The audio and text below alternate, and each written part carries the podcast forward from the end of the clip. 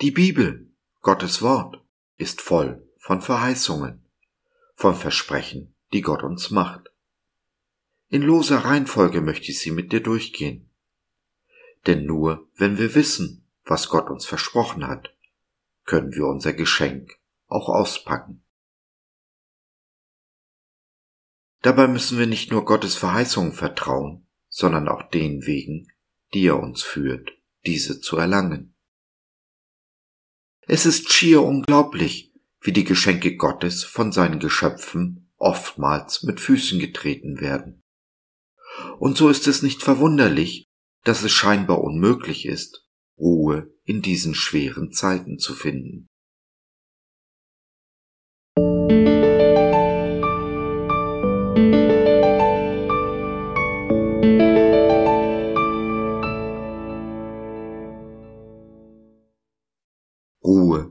Schweren Zeiten. Eine Verheißung, ein Versprechen unseres Gottes. Dann sagte Jesus, Kommt alle her zu mir, die ihr müde seid und schwere Lasten tragt. Ich will euch Ruhe schenken. Matthäus 11, der Vers 28 in der Übersetzung der Neues Leben Bibel. Wir leben in einer Welt, die sich immer schneller dreht, wenn auch dabei meist um sich selbst. Aber diese Welt ist nicht zu sehr damit beschäftigt, sich um sich selbst zu drehen. Immer findet sie noch die Zeit, uns Lasten aufzubürden, die sie selbst nicht zu tragen bereit ist. Weil dem so ist, fühlen sich viele überfordert und fallen infolge davon in eine tiefe Depression oder ein Burnout. Wir sind müde und brechen unter unserer Last zusammen. Wir sind die, die Jesus ruft. Wie aber finde ich Ruhe, die Erquickung, die Jesus uns verspricht? es ist relativ einfach, indem ich mir Zeiten der Ruhe nehme. Einfach aussteigen Aussteigen aus der Hektik und der Rastlosigkeit dieser Welt. Ganz bewusst zur Ruhe kommen, die Ruhe genießen und in ihr auftanken für die hektischen Momente, die sich nicht vermeiden lassen. Zur Ruhe kommen heißt dabei nicht unbedingt nichts tun. Zeiten der Kreativität sind Zeiten, in denen wir zwar beschäftigt sind, aber doch zur Ruhe kommen den Akku wieder aufladen. Ich bin der Meinung, dass wir einen unglaublich kreativen Gott haben und dass dieser in jeden von uns etwas von seiner Kreativität hineingelegt hat. Dabei musste ich selbst mehr als 50 Jahre alt werden, um meine kreative Ader im Schreiben zu entdecken. Das Ergebnis hast du vor dir.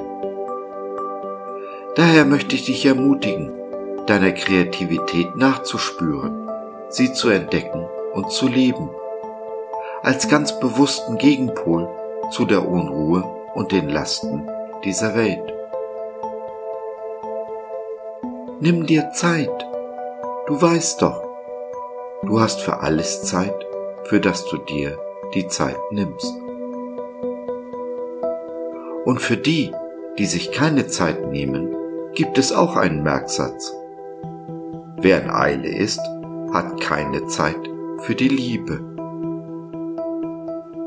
Dies ist mehr als bedauerlich, denn die Liebe ist die größte Kraftquelle im Universum und darüber hinaus bis in alle Ewigkeit. Jesus ist die Liebe und er liebt dich zu sehr, um dich in einem Burnout oder einer Depression enden zu sehen. Aber auch wenn du mittendrin steckst, im mühselig und beladen sein, so will er dir heute seine Ruhe schenken, will dich erquicken.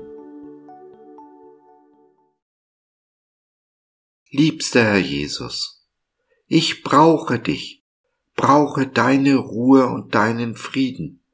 Ich kann nicht mehr. Bitte hilf. Danke. So ist es So sei es. Amen. Wenn es dir schwerfällt, zur Ruhe zu kommen, Zeit zu finden fürs Gebet, dann nimm doch Kontakt mit uns auf oder nutze unser Info- und Seelsorgetelefon www.gott.biz Glaube von seiner besten Seite.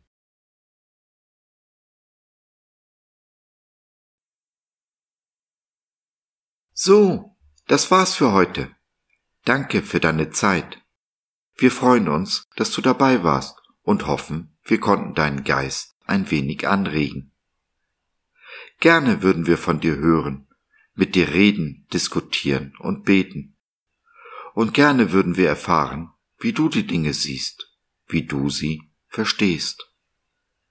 Besuche uns doch im Web, wir freuen uns schon sehr auf dich. www.gott.biz bis dahin alles Liebe. Dein Josef.